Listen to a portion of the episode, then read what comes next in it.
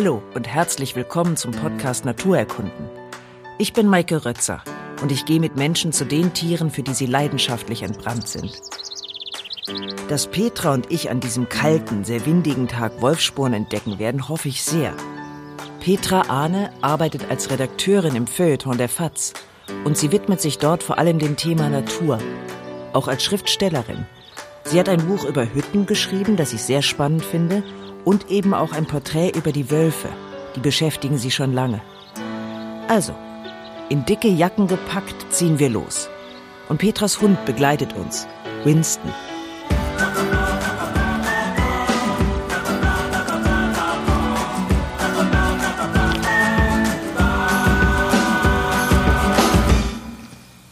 Petra, du hast Jüterburg ausgesucht. Ja. Zum Wolfssuchen oder Wolfsfinden. Warum. Jüterburg? Ich habe Jüterburg ausgesucht, weil es natürlich ein Wolfsrevier ist und weil es ein besonders tolles Gebiet ist. Das Wildnisgebiet Jüterburg heißt nämlich so, weil hier seit also gut 20 Jahren der Mensch gar nichts mehr macht und die Natur einfach so wachsen und sich entwickeln darf, wie sie will. Das ist schon mal für sich toll, weil das gibt es einfach nicht sehr oft, dass man sowas hat. Es ist auch ein sehr großes Gebiet. Das sind 7000 Hektar. Und da gibt es natürlich auch Wölfe. Die haben sich hier vor, ich glaube, so 14 Jahren wurden zum ersten Mal hier Wölfe beobachtet und seitdem sind die durchgehend da. Ist das ein Rudel oder mehrere? Das ist ein Rudel. Deren Revier ist auch größer als diese 7000 Hektar. Das reicht denen nicht ganz. Die verlassen also auch dieses Gebiet hier, kommen aber immer wieder zurück. Und Rudel heißt ja nichts anderes im Grunde als eine Familie oder ein erweiterter Familienkreis. Immer die Elterntiere, dann oft noch die Welpen des vergangenen Jahres, also die Jährlinge und dann immer die aktuellen Welpen. Also so acht, zehn Exemplare. Wobei man jetzt bei diesem Rudel hier sagen muss, dass es im Moment wohl nur aus den Elterntieren besteht. Also die scheinen in diesem Frühjahr sich nicht reproduziert zu haben. Wurde jedenfalls nicht äh, beobachtet. Aber jetzt ist ja bald die Paarungszeit, also dann vielleicht im nächsten Frühjahr. Und wo sind dann die Jährlinge hin? Machen die sich dann allein auf den Weg, um ein eigenes Rudel zu bilden? Genau, die gehen dann so nach einem oder zwei, manchmal auch nach drei Jahren, verlassen die die Eltern und machen sich auf die nicht immer gefahrlose Suche nach einem Partner, Partnerin und einem eigenen Revier. Und das ist weit entfernt von dem familiären Revier? Also mal so, mal so. Die können ja wahnsinnig weit wandern und auf die Suche gehen. Die sind ja immer sowieso immer viel unterwegs. Und die Reviere sind ja auch wahnsinnig groß, sind so im Durchschnitt 250 Quadratkilometer. Und es gibt auch Wölfe, die schon, einer wurde mal, ich glaube, der war besendet, deswegen weiß man das, er ist 2000 Kilometer gelaufen von Slowenien bis ins nördliche Italien und hat sich da ein Revier gesucht. Also die sind schon unterwegs. Und ist das Rudel hier auch besendet? Nee, diese beiden Tiere sind nicht besendet, die man jetzt hat. Die sieht man dann ab und zu mal in den Fotofallen, die hier aufgestellt sind. Und sie hinterlassen natürlich Losungen. Daran sieht man dann, dass sie wieder da waren. Die wichtigste Quelle sind aber diese Fotofallen, wo die immer wieder vorbeilaufen. Und dann sieht man, aha, das sind ja nur zwei oder oh, das sind ja plötzlich sieben mit Kleinen dabei. Und was reißen die hier? Welche Tiere? Sowieso holen sich Wölfe ja vor allem Schalentiere, also Rehe, Huftiere, das, was so im Wald rumläuft, Wildschweine. Das, was man immer hört, ne, die Nutztiere, die sich holen, das passiert natürlich, aber das ist ein ganz kleiner Teil, das darf man eigentlich nie vergessen. Das ist eigentlich nicht mal ein Prozent ihres Speiseplans. Also Schafe. Schafe, Pferd passiert ja auch inzwischen schon mal, aber vor allem Schafe, ja. Also 0,6 sind es, glaube ich. Äh, ist fast nichts, aber ist natürlich für den, dem das passiert, viel. Und das ist natürlich ein Problem für die Nutztierhalter in den Gebieten, wo es Wölfe gibt. Das ist völlig klar. Und das wird auch nur funktionieren, so das aufregende Zusammenleben, zu dem wir uns jetzt entschieden haben mit dem Wolf, wenn die nicht das Gefühl haben, dass sie dabei den Kürzeren ziehen. Seit wann haben wir uns dazu entschieden? Das haben nicht alle gleichzeitig gemacht. Also in Westdeutschland ähm, ist der Wolf schon seit den frühen 80er Jahren. Der ist Teil der Berner Konvention. Er gilt als stark gefährdete Tierart, darf also nicht also darf jetzt inzwischen unter Umständen geschossen werden, aber prinzipiell erstmal nicht. Da war es aber natürlich, gab es ja nichts zu schützen, denn er war ja nicht da. Jetzt in der DDR, wo die Wölfe immer wieder mal rüberkamen, so aus den östlichen Ländern, denn da waren sie nie ganz weg, da wurden die dann erschossen. Und deswegen haben sich die Wölfe nie äh, wieder angesiedelt in, in Deutschland seitdem, naja, so seit 1850 etwa waren die weg. Aber sobald die Wiedervereinigung da war und dieses Gesetz zum Schutz der Wölfe eben auf dem ganzen Gebiet galt, da sind die dann ziemlich schnell wiedergekommen. Ah ja. Und äh, warum wurde der Wolf ausgerottet? Also er wurde nicht ausgerottet. Er, ne, es, es gab ihn ja immer. Er ist dann halt nur in großen Teilen der Erde und auch in Deutschland nicht mehr da gewesen, weil diese, also diese ganze Beziehung zwischen Mensch und Wolf ist eigentlich aus dem Lot geraten, als der Mensch angefangen hat, ja, sesshaft zu werden, Nutztiere zu halten.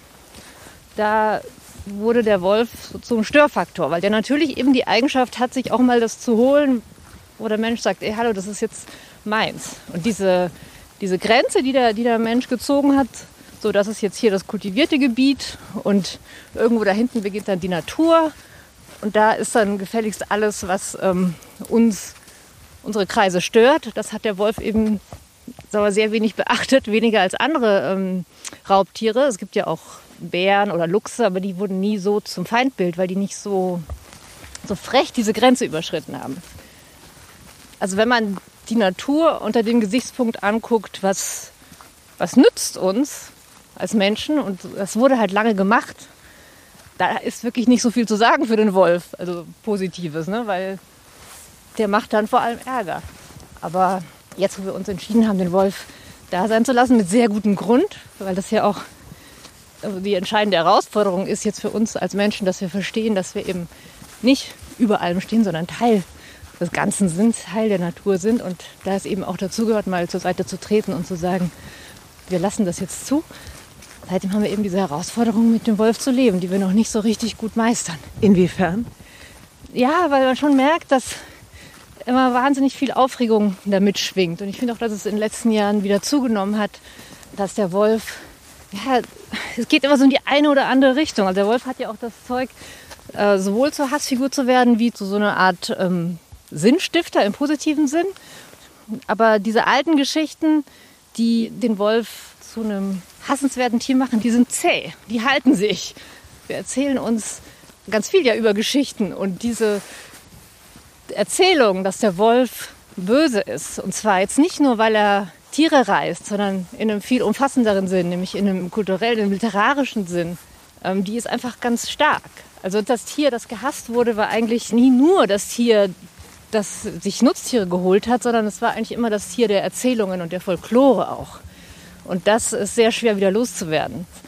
Das äh, prägnanteste Beispiel ist ja Rotkäppchen, womit wir ja alle immer noch aufwachsen und die Angst, die da geschürt wird oder so ein Gefühl, dass das irgendwie ein komisches Tier ist, wird man halt so schnell nicht mehr los. Also ein aggressives, ja, ein, ein böses Tier in dem Sinne, dass es den Menschen schaden will und ist. Ja, und auch in einem noch weiteren Sinn. Das Interessante ist, dass der Wolf immer auch benutzt wurde, um so eine Grenze zu ziehen zwischen dem metaphorischen Sinn, ja, so zwischen dem, was man, was so das gute, warme drinnen der Gesellschaft ist und so einem unkontrollierbaren, unheimlichen draußen. Also auch dahingehend, dass der Mensch ähm, ja durchaus auch Eigenschaften hat, die so ins Triebhafte übergehen und ins, äh, ja, der Mensch ist ja auch komisch und hat Abgründe, aber da war vor allem im Mittelalter der Wolf in Form des Werwolfs so, so wie so ein Werkzeug, um damit klarzukommen und zu sagen, okay, der Mensch hat sich jetzt so verhält, in denen ist, der ist wahrscheinlich ein Werwolf geworden, in denen ist irgendwie das Böse gefahren in, in Form des Teufels. Und dann konnte man dieses Unangenehme ganz praktisch so nach draußen befördern, außerhalb der Gesellschaft, indem man gesagt hat, okay, das ist jetzt ein Werwolf, den müssen wir jetzt verurteilen, den müssen wir jetzt loswerden. Das war eigentlich nie das, nur das konkrete Tier, sondern es war immer das Bild des Tieres, das die Menschen so im Kopf hatten. Aber auch im gegenteiligen Sinn, dass man sich mit dem Wolf identifiziert und die wilde Seite in sich entdeckte. Also in den, in den westlichen Kulturen hat sich das nie so durchgesetzt. Ne? Diesen, diesen Hass, das muss man auch immer dazu sagen, den gab es ja eigentlich nur aus so einer westlichen Perspektive. So Gesellschaften, die, die auch nicht dieses Konzept von Natur und Kultur als so sich ausschließende Konzepte haben, aber auch nicht diesen Hass auf den Wolf. Also so indigene Völker haben ein ganz anderes Miteinander mit dem Wolf. Und jetzt diese zunehmende Identifizierung mit dem Wolf, das ist aber erst in den letzten Jahren entstanden. Ja, ich finde, das nimmt zu, also in dem Maße, in dem der Wolf äh, zurückkommt. hm, gibt es auch immer mehr Menschen, die in dem so eine Art Erlösung sehen oder so eine, ja, so eine Idee haben, dass der Wolf so eine Tür öffnet zurück zur Natur, etwas, was verloren gegangen ist. Und da steckt aber auch wieder eine Gefahr drin. Also da steckt die Gefahr drin, dass der Wolf, der da entsteht in, in den Köpfen, mit dem echten Wolf auch wieder überhaupt nichts zu tun hat. Weil der Wolf dann so idealisiert wird, dass es so ein, ja, so ein edles Tier sei und so ein wahrhaftiges Tier. Und dann entsteht so eine Opposition zu dem Menschsein, was ja auch nicht gut tut. Das hat dann auch oft so einen großen Ernst. Ähm, das ist ja immer mit Vorsicht zu genießen. Es ist einfach, ja, das Problem ist, dass der Wolf nie so, er wird immer in die eine oder in die andere Richtung gedrückt. Aber so sind wir halt. Wir neigen halt dazu, alles so zu kategorisieren oder zu sagen, gerade im Umgang mit der Natur, das ist jetzt gut oder schön oder ähm, bewundernswert oder halt ähm, hässlich und eklig und gefährlich. Und dabei bräuchte, glaube ich, gerade der Wolf, der bräuchte so ein Dazwischen. Also der müssten wir mal weil der hat ja beides. Also der hat eben dieses große Potenzial, dass wir uns mit ihm identifizieren, weil er halt so ein Familientier ist, im Familienverbund lebt, den Familienverbund auch ganz energisch verteidigt nach außen, eine sehr ähm, expressive Körpersprache hat, die ist für uns auch gut lesbar. Das äh, macht alles einfach, sich ähm, ihm nahe zu fühlen. Aber gleichzeitig ist er natürlich ein Tier, das tötet. Das ist befremdlich für uns. Und wenn wir ihn so sehen könnten, wie er jetzt wirklich ist, also beides in, die, in dieser ganzen Ambivalenz, dann wäre das, und das finde ich eigentlich immer so spannend am Wolf, dass es für uns so ein Weg wäre, die Natur an sich besser zu verstehen, weil die Natur ist eben nun mal so, dass unsere Kategorien da nicht viel weiterhelfen. Der Wolf, der symbolisiert das ganz schön. Du hast geschrieben in deinem Buch, dass man das Tier erst, wenn man es erklärt, sozusagen erschafft. Meinst du das in dem Sinne? Ja, genau. Ich meine, dass wir, dass es immer das Tier da draußen gibt und dann gibt es das Tier in unseren Köpfen. Und das Tier in unseren Köpfen hat mit dem Tier da draußen oft überhaupt gar nichts zu tun. Aber es gibt ja auch Verhaltensforschung, die die Wölfe sehr genau beobachten, was die Fürsorge der Welpen betrifft und ihr Sozialverhalten. Ja, und die gibt es aber eben noch nicht so lange, weil diese auch so schwer zu beobachten sind. Seitdem die Wolfsforschung da Fortschritte macht und es auch einfacher geworden ist, die Wölfe zu verfolgen, indem man sie besendert und dann auch genau sieht, wo halten die sich auf, wie weit wandern die in einem Tag. Und man hat diese Fotofallen, wo man sie sehen kann. Und man hat auch die Möglichkeit, dass man so vom Flugzeug aus sie beobachtet und auch so das Jagdverhalten beobachtet und das Verhalten im Rudel. Seitdem weiß man auch, wie der Wolf wirklich ist oder zumindest kommt man dem ein ganzes Stück näher. Und wie jagt ein Wolf oder wie jagt das Rudel? Haben die eine also, bestimmte Technik? Ja, da gibt es schon so eine Choreografie des Suchens, des sich Näherns. Dann gibt es den Versuch, das jeweilige Tier oder wenn es viele sind, zumindest ein paar davon so zum Laufen zu bringen. Weil wer läuft, wer rennt, ist verletzlicher. Ein Tier, das stehen bleibt und das tun sehr viele. Also zum Beispiel so ein Elch, der dann einfach mal stehen bleibt und auch seine Hufe benutzt, der ist für einen Wolf auch eine große Gefahr. Also ein Wolf, der rennt, an den kann man sich viel besser dran hängen mit diesen da machen die Wölfe auch immer so eine Kosten-Nutzen-Rechnung. Also lohnt sich das jetzt oder lohnt sich das nicht? Und das sind tatsächlich nur 10 Prozent aller Jagdversuche gehen erfolgreich aus. Also der ist jetzt nicht so ein, so ein ruchloser Jäger, der irgendwie um jeden Preis äh, seine Beute sich holt, sondern er ist auch so ein sehr taktierender Jäger. Und die jagen im Rudel, die jagen zusammen, aber es kann auch ein Wolf alleine durchaus ein sehr großes Tier ähm, zur Strecke bringen. Aber eigentlich jagen die zu mehreren. Aber jetzt nicht, um die Jagd zu erleichtern, sondern um, weil es eben eine Familie ist und weil das dann auch geteilt wird. Und je mehr Futter da ist, desto größer werden die Rudel auch, hat man beobachtet. Weil dann eben auch mehr die Möglichkeit da ist, Junge noch länger durchzubringen. Und hinterher lohnt sich das, weil Junge, die länger da geblieben sind, auch mehr gelernt haben, auch dann später besser durchkommen. Insofern ist das äh, für die Reproduktion, für den Nachwuchs, was ja letztlich immer das Ziel ist, sich fortzupflanzen, eigentlich besser, wenn die länger da sind. Deswegen werden die Rudel dann größer, je mehr Futter es gibt. Das heißt, wenn Sie merken, dass zu wenig Dammwild da ist, dass Sie jagen können, dann wechseln Sie auch das Revier und machen sich auf die Suche. Ja, wobei so ein Revierwechsel natürlich auch eine große Herausforderung ist, muss man ja erstmal finden. Also eigentlich bleiben die schon gerne in dem Revier, das sie mal haben. Jagen die auch tags? Und, ähm, nee, oder? also eigentlich ist deren Zeit eher die Nacht. Sind auch tagsüber unterwegs, es gibt ja auch Sichtungen immer wieder, aber eigentlich sind die nachtaktiv. Und dieses Aggressive der Jagd, dieser tödliche Biss des Wolfs, war für den Menschen aber auch immer attraktiv, so gefährlich er war. Je nachdem, was das eigene Selbstverständnis war, genau, für so Gruppen oder Gesellschaften, die sich selbst als kriegerisch verstanden haben, war der Wolf ein, ein schönes Bild, das man auch auf sich übertragen konnte. Gibt es ja zum Beispiel die Berserker, die ja buchstäblich mit ihrer Wildheit in unsere Sprache übergegangen sind. Und das waren so wilde, so Männerbünde, die anscheinend wirklich so durch so ein Überstreifen von einem Fell und gern Wolfsfell sich diese, die Wildheit des Tieres buchstäblich angeeignet haben und dann so mordend und raubend herumgezogen sind und quasi in die Gesellschaft eingebrochen sind. Und auch die Nationalsozialisten haben ja auch den Wolf aus dem Grund ähm, gut gefunden, weil so dieses Selbstverständnis eines wehrhaften, aber irgendwie doch sich unterordnenden, loyal seienden ähm, Teil des Volkes hat dem Bild von Wölfen entsprochen, was man hatte. Und deswegen war der Wolf da auch als Bild, so als Metapher ganz beliebt, hat er auch eben Goebbels benutzt, er glaube ich schon 19, da waren die noch gar nicht an der Macht, da hat er schon geschrieben, wie, wie die Wölfe werden wir einbrechen. Das ist immer so dieses Drinnen draußen, was, was beim Wolf immer so mitschwingt. Und je nachdem, wie man den Wolf besetzt, ob positiv oder negativ oder ob man sich identifiziert oder nicht, das ändert sich eigentlich nicht. Weil Wolf ist immer das von außerhalb, immer das, was so das Unkontrollierte, auch in den, auch in den Geschichten. Stammt der Hund vom Wolf ab? Ja, der Hund stammt vom Wolf ab. Das weiß man ganz sicher. Kaum zu glauben, wenn man sich die Hunde alle anguckt, die es so gibt. Aber ja, und man merkt es natürlich schon. Also man merkt es in der Körpersprache und in dem Verhalten.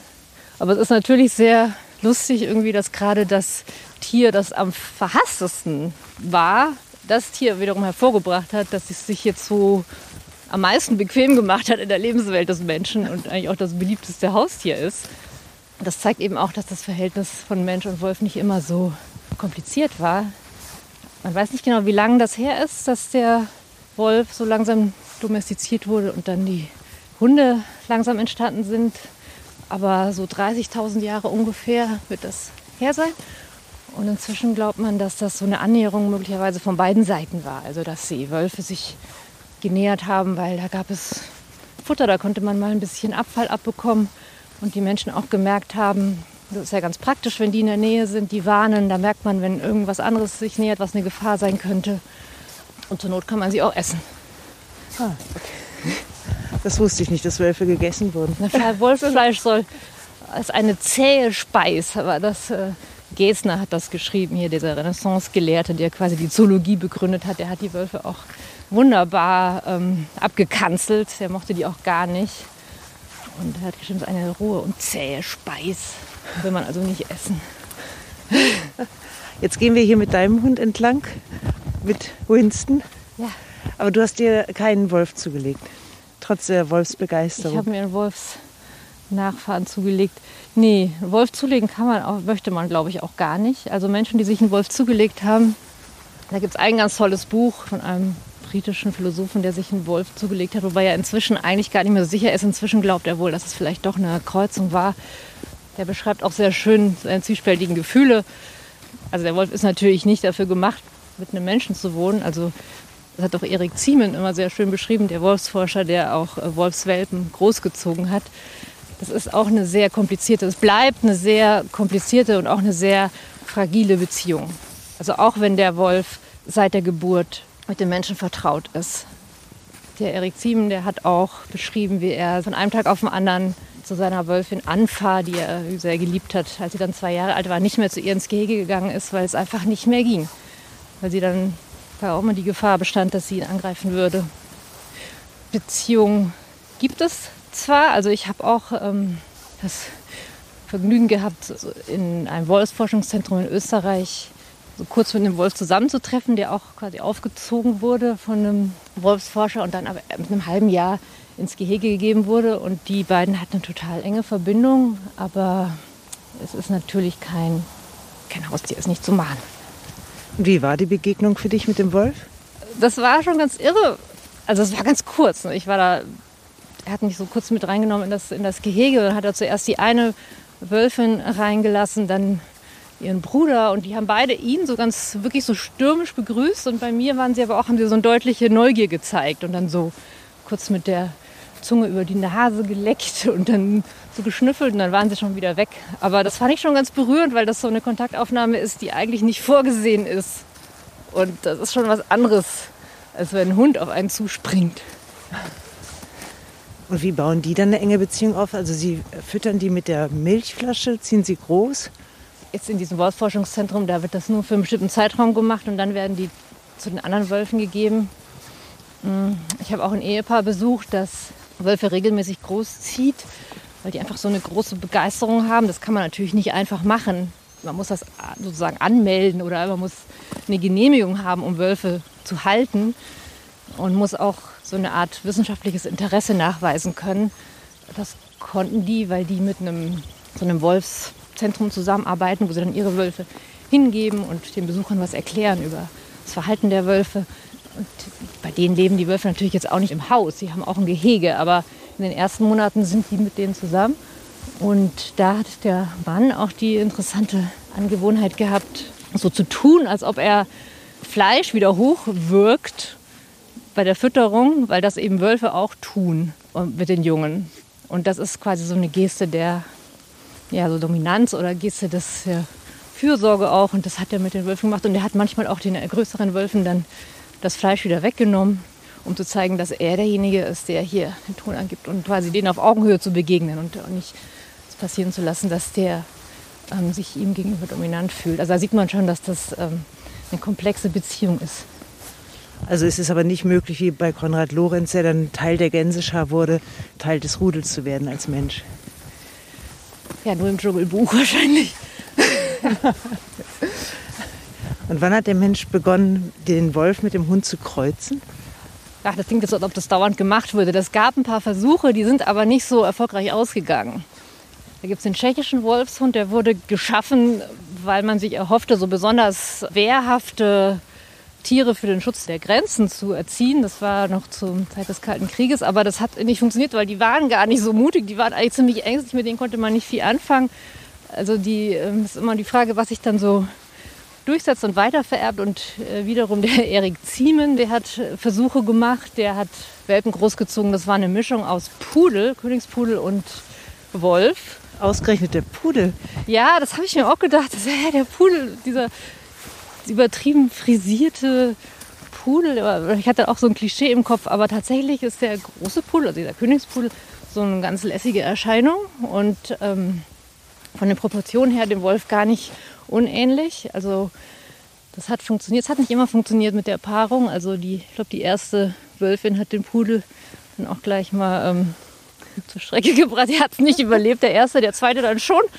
Und äh, aber die Welten, die daraus hervorgegangen sind, die haben eben, waren auch so ganz komplizierte Charaktere, vor allem in der zweiten Generation, weil sich das dann so, manche Sachen vererben sich, also es vererbt sich dann diese natürliche Scheu der Welpen vor dem Menschen, aber andererseits auch die Anhänglichkeit von Hunden und das war dann alles irgendwie wahnsinnig kompliziert.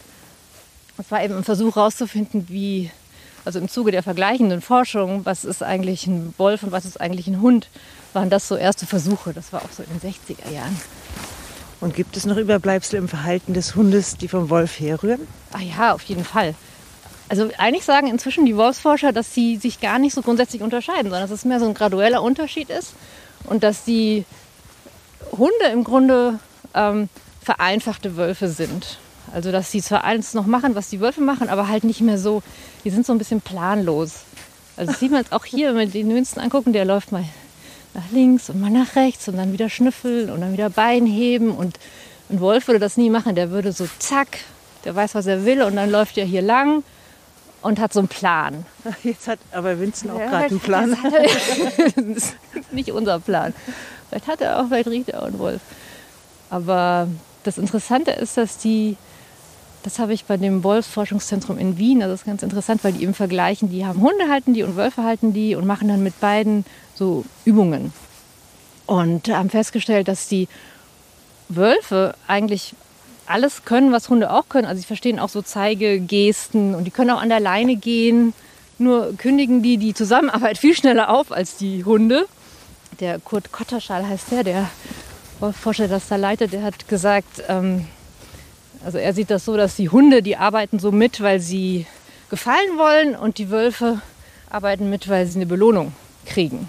Und die beschließen aber auch selber, wann die Zusammenarbeit äh, zu Ende ist. Ich habe mich das oft gefragt bei dem Film Wild von Nikola Krebitz, wie dieser Wolf, dieser Filmwolf, dazu gebracht wurde, so mitzuarbeiten. Mit ganz viel Fleisch. Ja, das, das hat mir die, die Regisseurin erzählt, die äh, Nicolette Krewitz, also immer außerhalb des äh, Kamerabildes war ganz viel Fleisch. Und da hat man den so bei der Stange gehalten und auch dafür gesorgt, dass er jetzt äh, sich in die Richtung bewegt, in die er sich bewegen soll. Also er war jetzt nicht dressiert. Also er war natürlich, klar, aus einem Rudel, das von so einem Tiertrainer, einem ungarischen Tiertrainer aufgezogen wurde. Und er ist dann auch mit seinem kompletten Rudel da nach Halle gereist, wo der Film gedreht wurde, weil es schwer ist, dann einen Wolf rauszunehmen. Ich glaube, es waren zwei, die dann im Film benutzt wurden. Also es war nicht immer der gleiche. Und das war schon auch, äh, glaube ich, eine Herausforderung, den so bei Laune zu halten. Das heißt, dressieren kann man den Wolf nicht. Man kann ihm einfache Anweisungen geben, die er mitmacht bis zu einem bestimmten Punkt, aber man kann ihn nicht zähmen in dem Sinne. Genau, das ist schön zusammengefasst. Man kann ihn nicht zähmen. Es bleibt immer zerbrechlich. Also es kann eigentlich immer wieder zu Ende sein, dieses Ranrücken an den Menschen. Du schilderst in deinem Buch auch den Weg von dem anderen Bild des Wolfes im Märchen Rotkäppchen. Ja, Rotkäppchen ist eine tolle Geschichte, weil das Rotkäppchen, das wir kennen von den Gebrüdern Grimm, ja schon eine sehr quasi eine Nachfahrin ist des, der sehr frühen Rotkäppchen, die da noch nicht so hießen, aber Geschichten von, von einem Mädchen, das einem Wolf begegnet und sich da irgendwie behaupten muss, die sind schon sehr, sehr alt. Die sind zuerst mündlich überliefert worden, kommen so aus dem Frankreich des 16. Jahrhunderts. Dann wurde das eben nach und nach so ähm, zurechtgestutzt. Zuerst von der Perrault, der hat das als erster aufgeschrieben am französischen Hof und hat quasi so eine ziemlich drastische didaktische Maßnahme, diese Geschichte, die der geschrieben hat. Der hat ihm dann auch den ähm, Le Petit Chaperon Rouge hieß das dann, der hat ihm auch das, die rote Kappe gegeben. Und in der Geschichte war das Mädchen aber am Ende tot. Also, weil die hat eben nicht gemacht, was sie sollte. Und das war quasi eine Geschichte, um den Kindern zu zeigen, wenn ihr nicht gehorcht, dann passiert das mit euch. Und die Brüder Grimm haben das dann nochmal entschärft und da ging es ja gut aus. Aber dieses Mädchen ist ja ein sehr hilfloses Wesen, das dann vom Jäger aus dem Bauch geholt wird und sich gar nicht so richtig, äh, ja, sich da von dem Wolf abbringen lässt vom, vom Weg. Das ist auch wieder dieses Bild so von dem drinnen und draußen. Das, also das ist auf dem rechten Weg buchstäblich und dann kommt es aber weg davon, weil der Wolf sagt, hier guck mal, da drüben ist doch viel schöner und die Blumen und dann folgt sie ihm eben und in dem Moment ist sie eben auf dem falschen Weg und das Unheil nimmt seinen Lauf. Aber dieses frühe Mädchen der mündlichen Überlieferung war noch ein viel tatkräftigeres. Die hat sich allein zu helfen gewusst und da waren auch die sexuellen Untertöne viel stärker. Die hat sich ja tatsächlich ausgezogen, weil der Wolf gesagt hat, hier zieh dich mal aus, du brauchst deine Kleider jetzt nicht mehr. Dann hat sie sich zu ihm ins Bett gelegt und dann ist sie, sie hat gesagt, ah, ich muss auch mal zur Toilette. Und dann hat er versucht, sie noch anzubinden. Sie wusste aber, wie sie das dann lösen kann und dann war sie weg.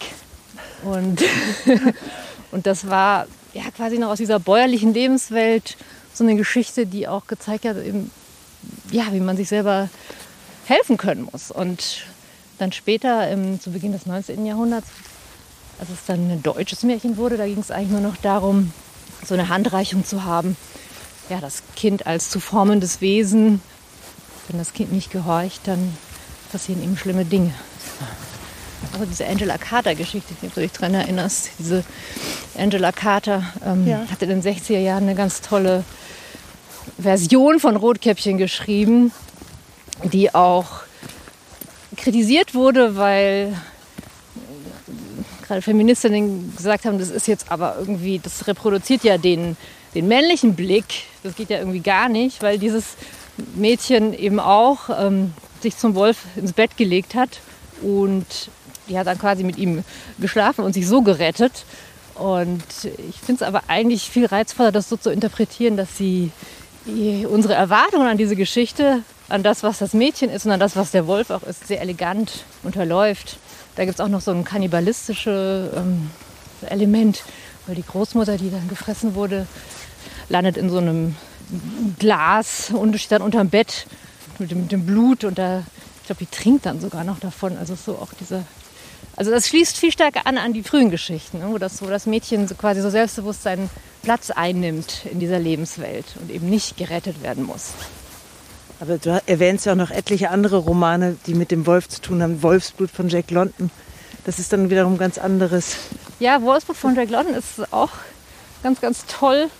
Das greift eigentlich wieder die Beziehung von Wolf und Hund auf, weil da ist ja der Hund, der im Mittelpunkt ist und aus dessen Perspektive das auch erzählt wird, was auch was irgendwie auch ganz charmant ist.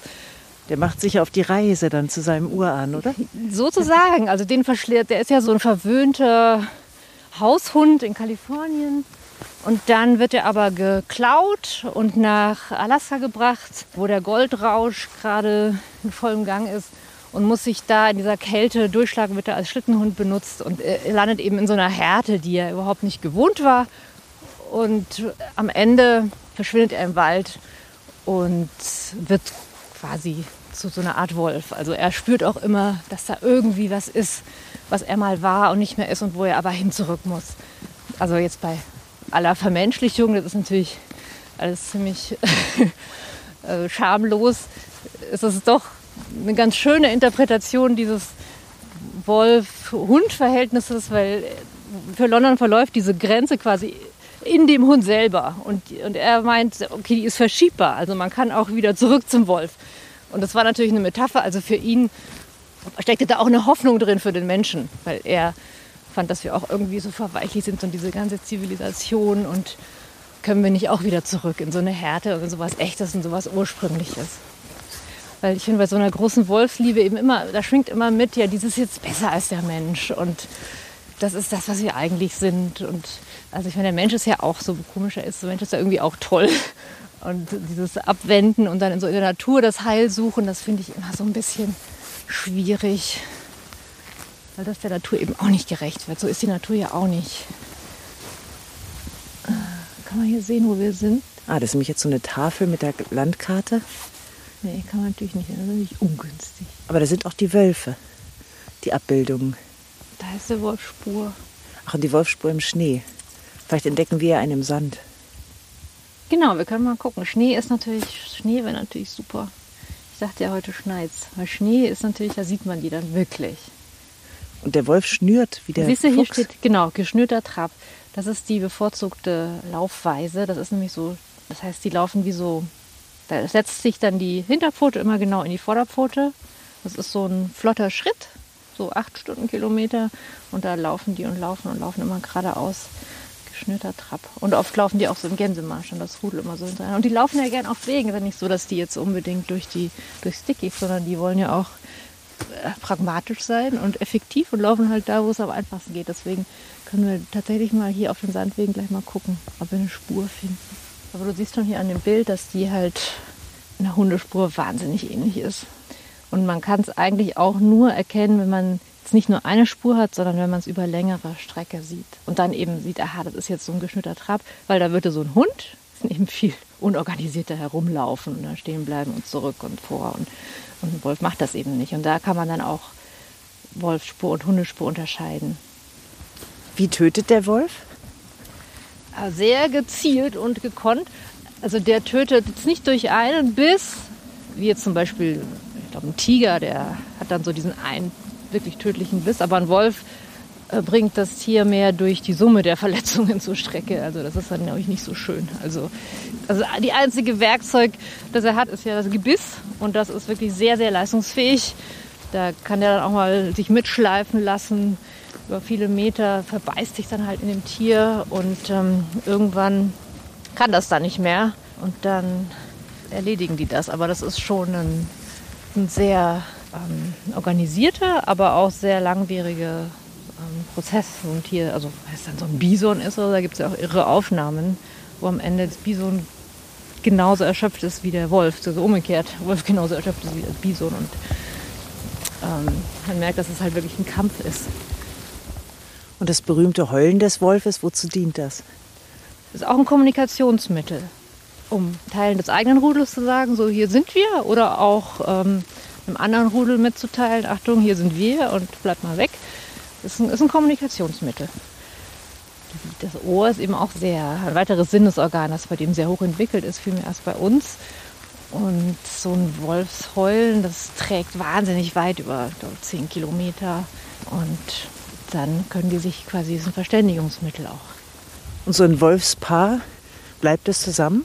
Ja, das ist ja auch was, was ähm, den Wolf so schön menschlich macht auf eine Weise oder so Identifikationsfigur macht, weil die bleiben tatsächlich, bleiben tatsächlich zusammen, also sind monogam. Und wie lange ist dann die Aufzucht der Jungen? Die ersten Wochen sind die mit der Mutter in der Höhle, dann sind die blind, dann kommen die so langsam raus und dann kümmert sich erstmal für die nächsten Monate das ganze Rudel. Ähm, das zeigt auch diesen großen Grad an Fürsorge und Miteinander. Die werden quasi von allen betreut und versorgt. Also auch diesen Jährlingen, das sind dann die Onkel und Tanten, die kümmern sich genauso und bringen denen Nahrung oder spielen mit denen, bringen denen Sachen bei. Und dann so nach einem Jahr, das ist dann der erste Zeitpunkt, wo die das Rudel verlassen könnten, aber oft bleiben die eben auch zwei Jahre da und dann irgendwann ziehen die los. Ist denn auch der Mythos vom Alpha-Tier nicht vom Wolf geprägt? Ja, der ist durch den Wolf entstanden, würde ich sagen. Und ist aber eben ein Mythos. Und war wahrscheinlich auch einfach eine, eine Projektion, weil diese Idee, dass ein Wolfsrudel aus lauter Tieren besteht, bei denen es nur darum geht, sich möglichst weit hoch an die Spitze zu arbeiten und wenn man es dann geschafft hat, nicht mehr vom Thron gestoßen zu werden und immer so in Gefahr zu sein, dass aber der nächste nachrücken könnte. Das haben Wolfsforscher geglaubt aus ihren Beobachtungen folgern. Aber es stimmt eben gar nicht, weil es ist einfach ein Familienverbund und diese Dominanzhierarchie, die es da gibt, ist mehr so eine der ja, natürlichen Hierarchie halt zwischen Älteren und Jüngeren. Das ist aber erst nach und nach, also eigentlich erst so vor 20 Jahren hat der David Meach, das ist so einer der größten noch lebenden, der lebt noch, ja, der ist aber schon Mitte 80, Wolfsforscher, hat auch äh, selbstkritisch gesagt, also das mit dem Alpha-Tier, das stimmt einfach nicht. Und der Begriff ist jetzt eigentlich auch nicht mehr üblich. Weil sich auch keine Familien zusammenschließen zu einem Rudel. Insofern ist nee, gar keine Notwendigkeit. Nee, nee, genau. Man hat lange geglaubt, dass Rudeltiere sind, die sich zusammenschließen, um besser jagen zu können. Und dann gibt es halt diese Reibereien. Aber das stimmt ja nicht. Es ist eine Familie und äh, diese Beobachtungen, die sind auch in der Gefangenschaft entstanden. Aus denen man dann gefolgert hat, aha, das ist ein Tier, das ganz oben ist und die anderen sind irgendwie, werden so untergebuttert oder müssen gucken, dass sie ihren Platz finden. In der Gefangenschaft ist es natürlich eine völlig andere Situation und auch ein völlig anderes Verhalten. Da kommt es tatsächlich zu diesen Kämpfen und da kann man auch schwer mehr als zwei oder drei Tiere zusammenhalten, weil es eben so unnatürlich ist. Also es ist unnatürlich, nicht mehr nur mit den Familienangehörigen zusammen zu sein, sondern mit fremden Wölfen. Genau, die, die, sind dann eben zufällig zusammen und müssen sich irgendwie arrangieren. Ah, es gibt ja auch Ängste der Bevölkerung. Ich weiß, dass diese Zeitungsnotizen waren ja immer sehr spektakulär. Es sind Wölfe aufgetaucht, der Wolf ist wieder da. Da wurden ja Urängste ja, geweckt. Das nimmt leider auch zu, je mehr Wölfe es werden. Ich finde, eine Gefahr ist eben, solange diese alten Geschichten noch so kursieren, können die auch jederzeit wiederbelebt werden. Und da kann der Wolf eben auch sehr leicht instrumentalisiert werden, um solche, um, um Ängste ähm, wieder wach werden zu lassen. Und das passiert ja auch schon. Es braucht vielleicht einfach noch ein bisschen mehr Zeit, weil das Miteinander mit dem Wolf ist ja noch nicht so lang. Also man darf ja nie vergessen, das ist noch, noch nie da gewesenes Projekt. Das ist ja ein irres Projekt, zu sagen, das ist zwar ein Raubtier, aber das hat jetzt auch das Recht da zu sein. Also so haben die Menschen ja nie gedacht. Und da müssen wir ja auch erstmal damit klarkommen, was wir da uns trauen. Müssen wir auch erstmal Wege finden. Und klar holpert das. Ich meine, es ist nicht so, dass jetzt unendlich viele Wölfe hier in Deutschland sich ansiedeln werden. Das findet schon von selber sein Ende. Es wird dann aber irgendwann auch mal weniger werden. Weil das sind halt nun mal Top-Prädatoren, Top ganz oben in der Nahrungskette.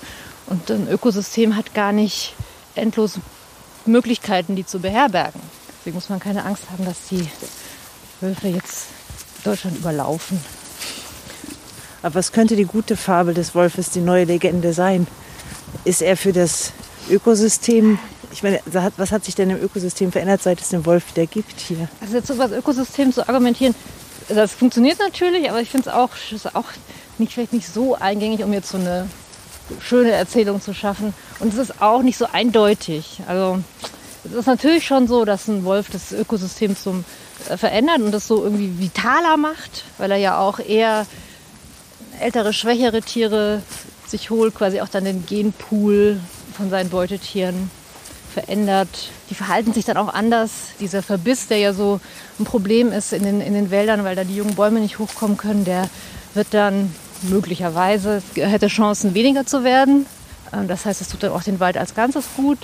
Insofern ist er schon ein wichtiger Teil des Ökosystems, aber das ist wahrscheinlich für so eine richtige Wolfserzählung alles ein bisschen zu, zu diffizil. Also es bräuchte ein neues Märchen. Ja, es bräuchte wahrscheinlich doch ein neues Märchen. Also ich finde ja immer am Wolf das Tollste, dass der so, dass man nie nur über den Wolf redet, sondern dass man immer so über die Natur als Ganzes redet. Dass man so ein Gefühl bekommt für unser Verhältnis zur Natur an sich, weil er eben auch so ein Barometer ist. Also man kann immer daran ablesen, wie die Menschen so zur Natur in den Zeiten, als die Natur das war, was man irgendwie eigentlich nicht wollte oder was lästig war oder man halt geguckt hat, was, was ist nützlich, was ist nicht nützlich. Jetzt, wo wir merken, dass wir irgendwie das falsch angepackt haben als, als Menschheit, als Spezies und es vielleicht doch nicht so schlau ist, sich so diese Idee, wir sind irgendwo ganz oben und der, den Rest machen wir uns untertan, könnte der Wolf uns das Verstehen helfen, finde ich. Dieses, dieses, neue, dieses neue Naturverständnis, das eben nicht so funktioniert, sondern dass wir eben Teil dieses Ganzen sind. Aber es ist natürlich ich glaube, es ist langwierig, weil diese kulturellen Bilder, die sind, diese tradierten Bilder sind einfach wahnsinnig beständig. Sind schon über Jahrhunderte war der Wolf böse. Das neue Märchen über den Wolf, das erfinden wir noch. Ich bin sicher. Und wenn ihr wissen wollt, was Petra über den Wolf noch herausgefunden hat, dann holt euch doch das Buch aus der Reihe Naturkunden. Das ist in jeder Buchhandlung zu haben. Wenn euch der Podcast gefallen hat, schaut euch doch noch mal auf der Seite um und lasst uns gerne eine Bewertung da. Tschüss.